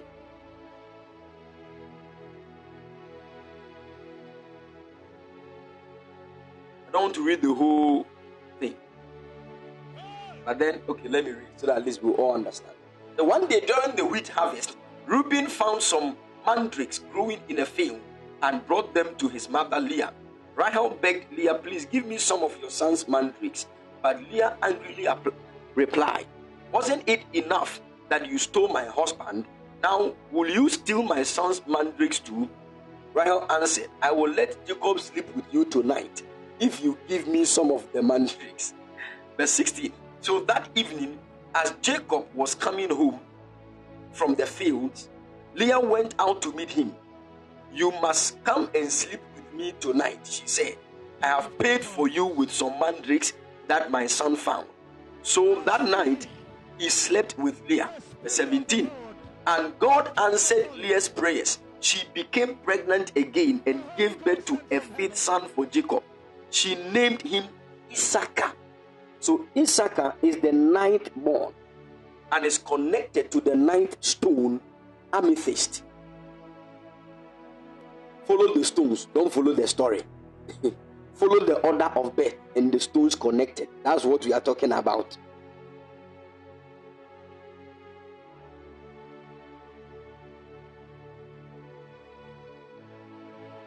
Don't shift your focus. Are you following? So the ninth son was Issachar. And Issachar is connected to amethyst. Good.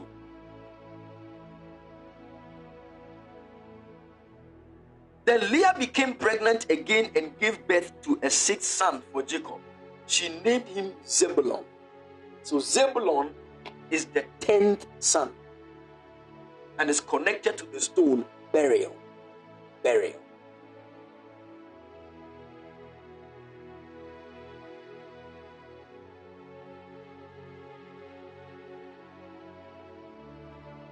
Bible said later she gave birth to a daughter and named her Dinah. So why is it that Dinah wasn't part of the lineage? Because the stones were supposed to be connected to the sons.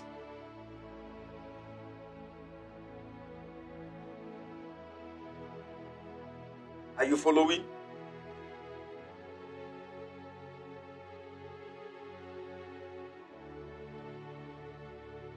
Good.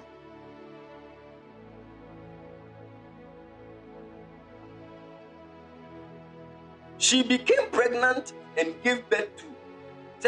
Verse 22 Then God remembered Rahel's plight and answered her prayers by enabling her to have children. She became pregnant and gave birth to a son. God has removed my disgrace, she said, and she named him Joseph. So the 11th son is Joseph.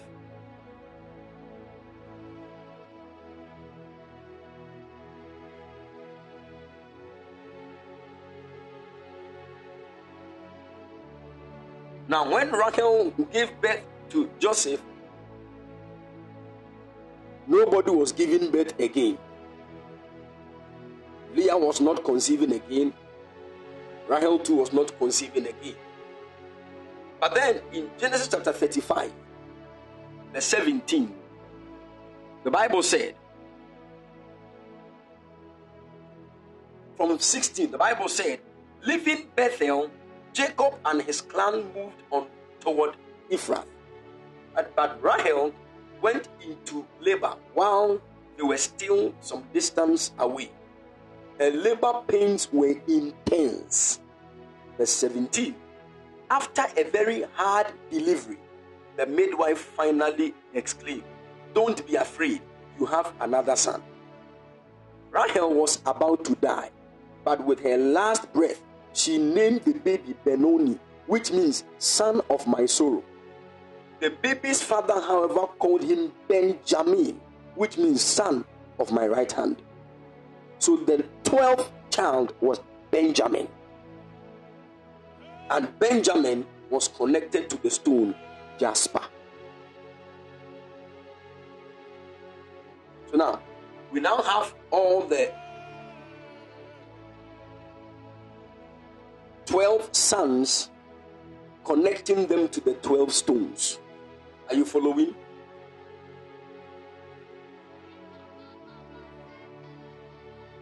Good. Now, what we are going to do is very simple.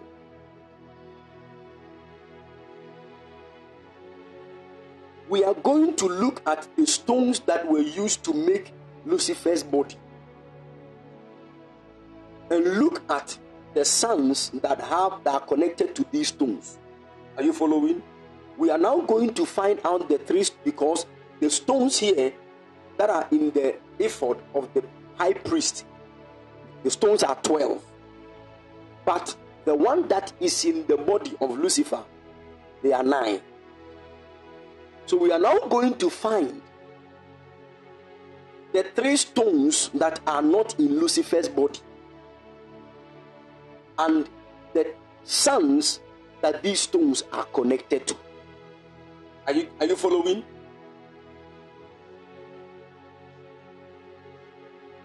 Good. This one is a quick work. I'm not going to mention it. We are all going to do it right now. When we read Ezekiel 28, verse 13, the Bible spoke about all the stones that were found in Lucifer's body. And Exodus chapter 28, verse 17 downwards, the Bible also gave all the stones connecting to um, the high priest's ephod Good. So now we are going to look at the stones that are not in Lucifer but are found in the high priest's garment. The three stones. We now come and connect it to the sons. So, first, the first work is that let us do the connection and find out the three stones that are not found in Lucifer's body. Two minutes work. Start work.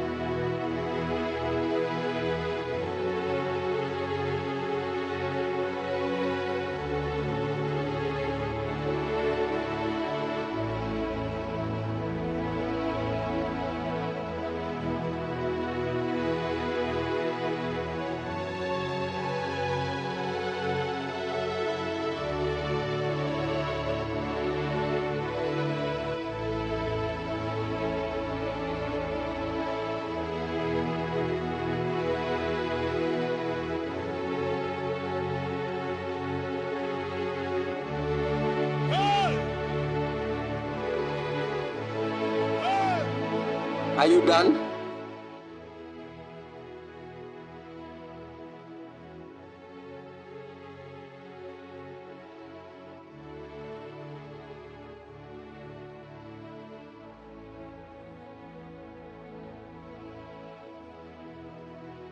Hey, okay, all right.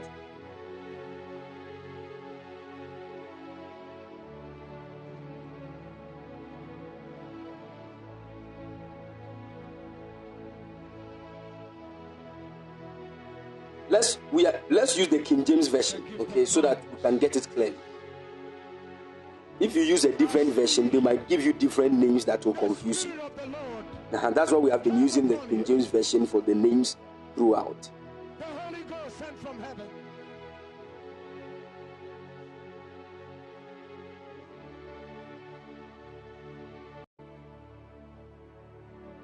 Are you following?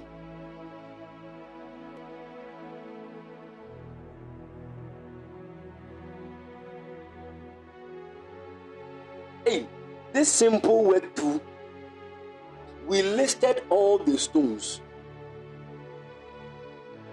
We listed all the stones. I've given you the scripture. Ezekiel 28, verse 13. That's where all the stones that were used to make Lucifer's body are. They are nine. And Exodus 28, verse 17 downwards. The stones that were found in the breastplate of righteousness, in the ephod, are 12.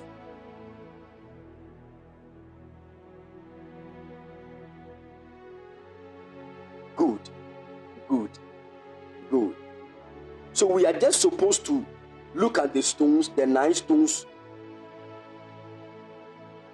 that were used to make Lucifer's body, and look at the stones that are in the ephod, and now get to know the ones that are not there. Are you getting it?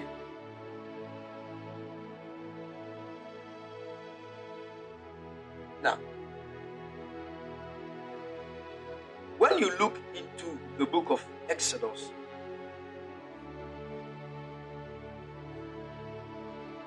when you read, um, it is so simple. When you read Ezekiel chapter 28, Ezekiel chapter 28, verse 13. You will know the stones that were used to make Satan's body, Lucifer's body. Good, good, good. Now, the Bible starts mentioning that thou hast been in Eden, the garden of God. Every precious stone was thy covering the sardius, topaz, the diamond, beryl, the onyx, the jasper, the sapphire, the emerald, and the carbuncle. The gold were for the settings. So now, if you look at the stones in Exodus 28 17, the ones that is not the ones that are, that are not here, you will know that those ones are not part of Lucifer's makeup. And when you link them, you will understand that because we did not hear agate among the stones that were used to make Lucifer's body, but it was found in the ephod. We did not hear of Lega. Are you getting it? We did not hear of amethyst. So Lega, agate, and amethyst are the three stones that were not found in Lucifer's body. And when you read Exodus chapter 28,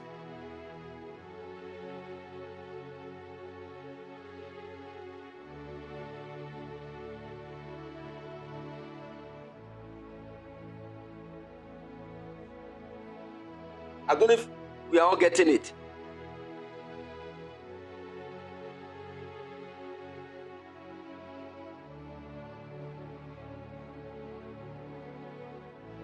When you read Exodus chapter 28, verse 19, you realize that all the stones that were on the third row, the lega, the agate, and the amethyst, they were the ones that were not found in Lucifer's body.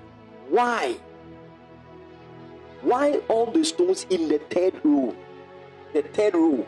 Why is that all the stones in the third row were not found? Why the third? Are you following? Okay. That means that, and when you begin to count, that means that the stones that are in the third row, they are actually the sixth, the seventh, sorry, the seventh, the eighth, and the ninth stones. Are you following? Because we have six on top already.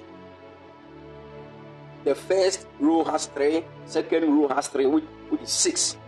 But then the third row, which is the seventh, the eighth, and the ninth, they were not found in Lucifer's makeup. So now we will reconnect it to the seventh born, the eighth born, and the ninth born. Because the stones are supposed to correspond to the sons.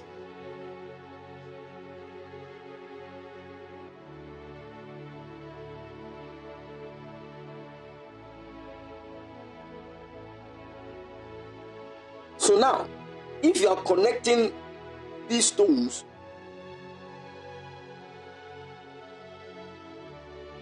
according to the order of birth, which, which sons will have their stones not in Lucifer's body, their sons.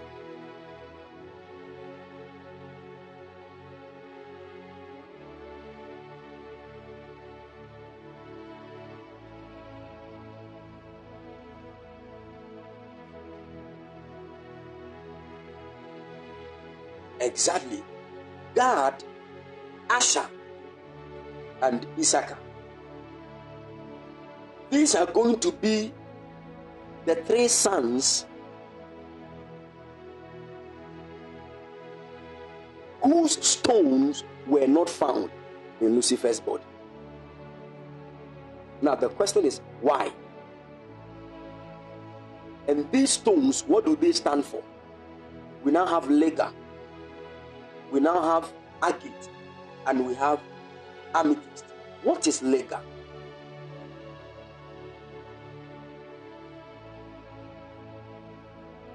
What is agate? And what is amethyst? Now, this is the point of the chemistry of God we are about to enter. But this evening, I will end here by first talking about using the meaning of the names of the sons. Are you following? So now we have three of the sons Gad, Asher, and Issachar. Gad, Asher, and Issachar. What does the name Gad mean? The name Gad actually means a troop. And when you go into the root word, it means to overcome. Do you remember Genesis 49 19?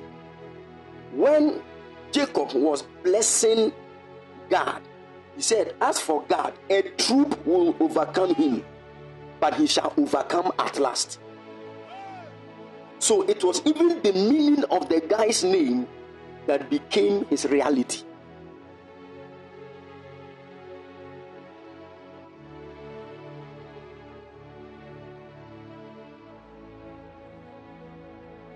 Gad means a troop.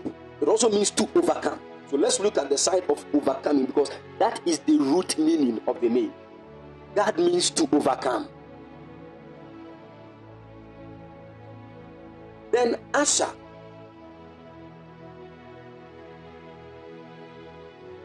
The true meaning of the name Asher actually is to progress or to be happy.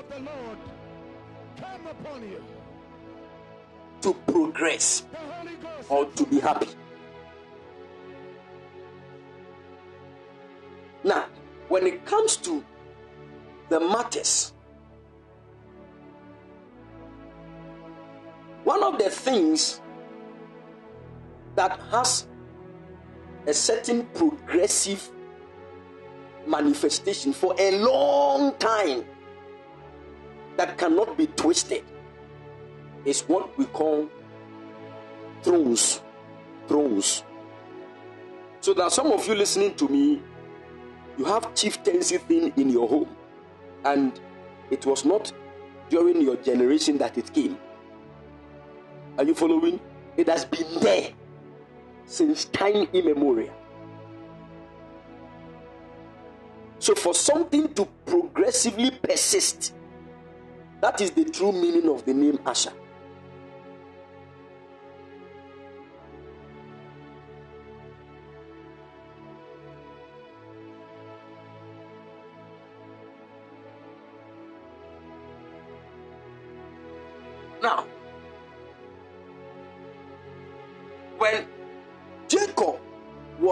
Blessing Asher in the book of Genesis, chapter 49, verse 20, he said, Out of Asher his bread shall be fat, and he shall yield royal dainties.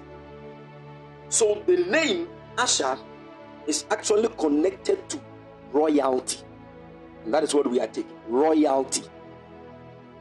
Royalty.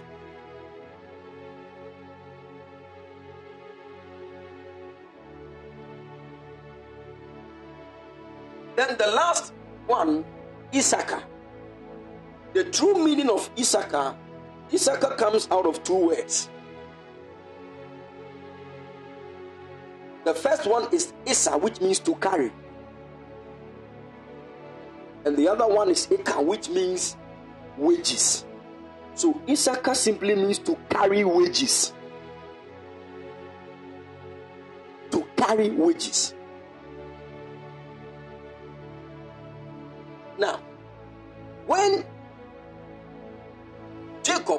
Blessing Issachar in Genesis 49, verse 14.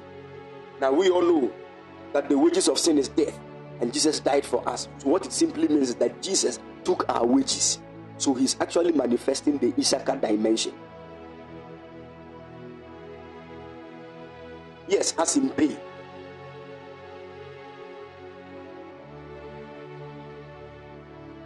Are you following? Now, when Jacob was blessing Issachar, he said in Genesis 49, verse 14, he said, Issachar is a strong ass, couching down between two beddings. So, Issachar, the blessing there actually is speaking of the one that can carry beddings.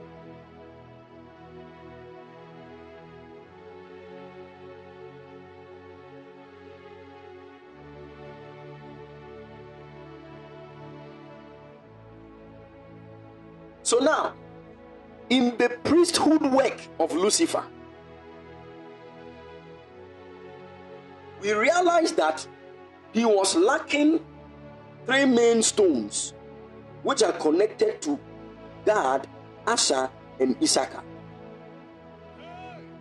And the one that he did not have connecting to Gad, it meant that Satan was not an overcomer and there is no way he can overcome. Don't forget that.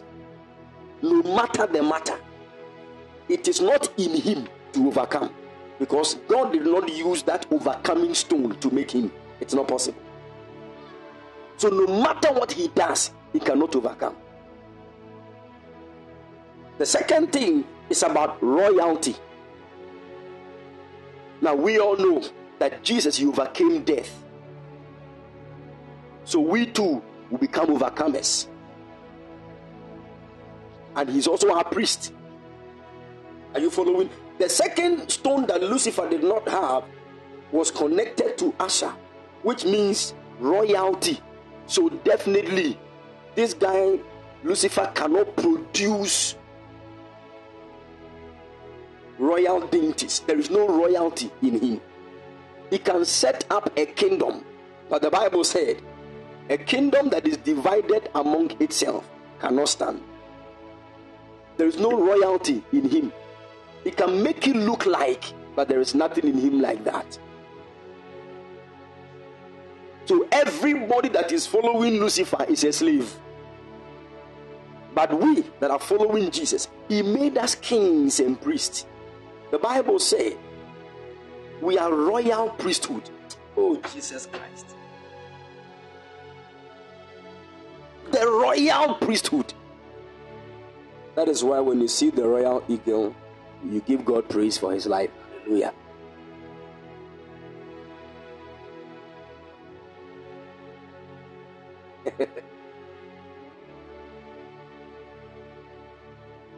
Somebody said, Does it mean that God knew from the beginning that Lucifer will? Definitely. Definitely. This, this God, you, you to play with God? this wisest God. Oh, no. And the last stone that he did not have was the amethyst, connecting to Issachar, which means to carry wages, which means to bear our burdens. Let me tell you, Lucifer will never bear your burden. It is not in him to bear anybody's burden. He can say, Come, if you want money, come, I will help you get money. He's going to destroy your soul. He said, Come, I will take away your poverty and give you riches. He's going to destroy your soul. It is not in him to bear anybody's burden, but Jesus. But Jesus. He bore our own burdens on himself, our iniquities. The chastisement of our peace was placed on him.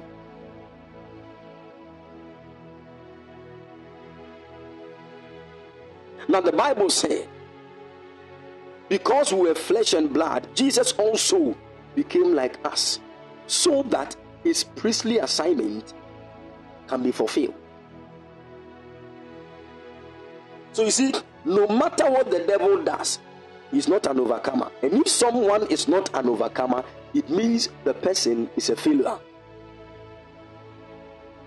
And Satan cannot yield royal dainties.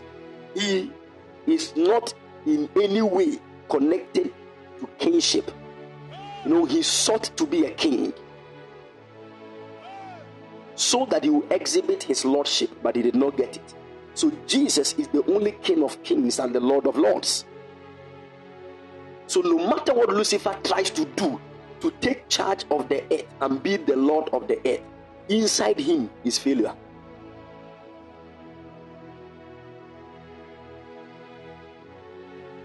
Somebody said, Jesus Christ, the overcoming royal burden carrier. I love that. My God. Hallelujah.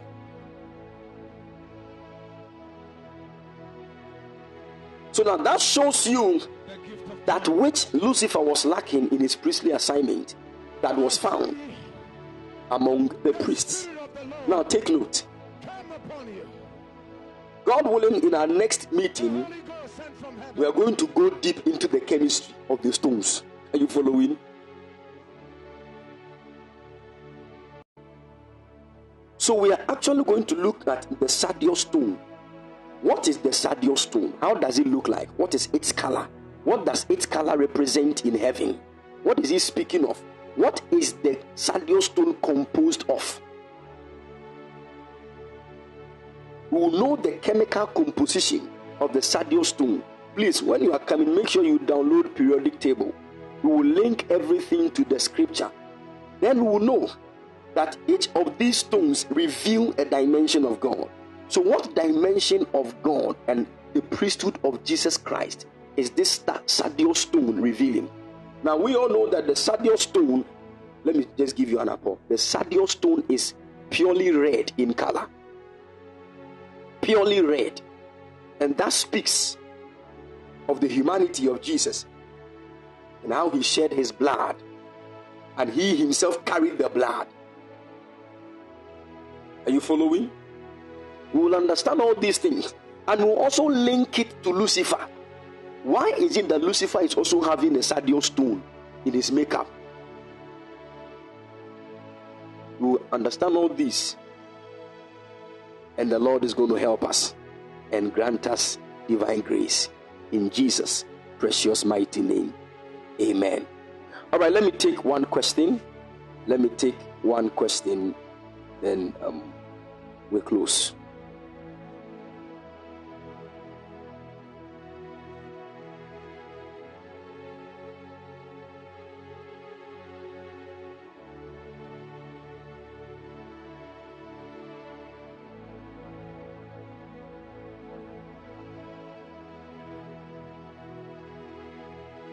Any question?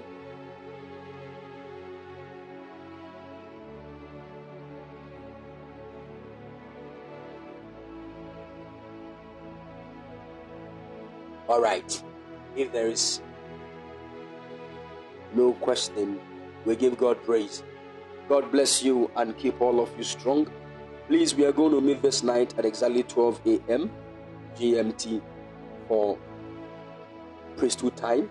So make sure you join us. God bless you, my dear sister, Mami Ejiwa. God bless you.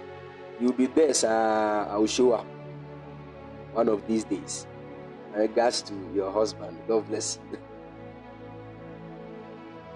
The Lord bless you and keep all of you strong in Jesus' precious mighty name. My last daughter, Papa Rosie, God bless you. God bless you. Jesus' mighty name. Amen. The Lord bless you all and keep all of you strong in Jesus. Someone said, Your father is even here. oh." My father.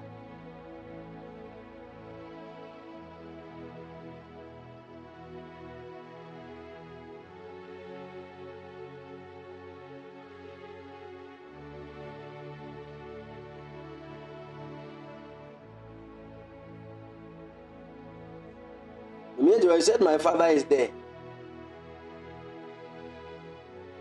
Oh, I see, I see, I see. Wow, he's in UK now, eh?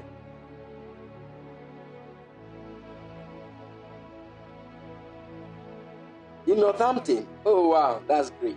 That's great. Thank God for his life. Thank God for his life. Wow. We give God praise. Hallelujah. All right, the Lord bless you and keep all of you strong. I will also come. I will also come. You'll be there, son. Better call me in Namia. Hallelujah. God bless you and keep all of you strong in Jesus' mighty name. We are going to meet at exactly 12 a.m. GMT for priesthood time. God bless you. God bless you. We shall meet. Shalom. Bye bye. Please, I'm going to upload the message. So if you want to revisit it, you can kindly do so. The Lord bless you and keep all of you strong. We shall meet. Shalom. Bye bye.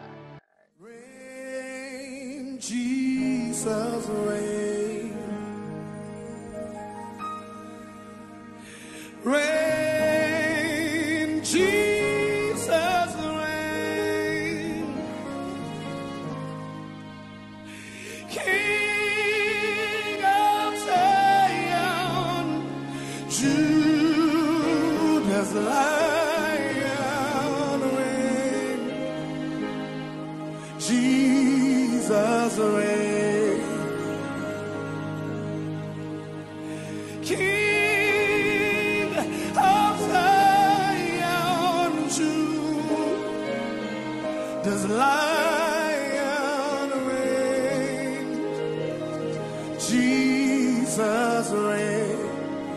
You lift your voice for me tonight. Reign, Jesus reign. Say, reign. Jesus reign. Reign, Jesus reign,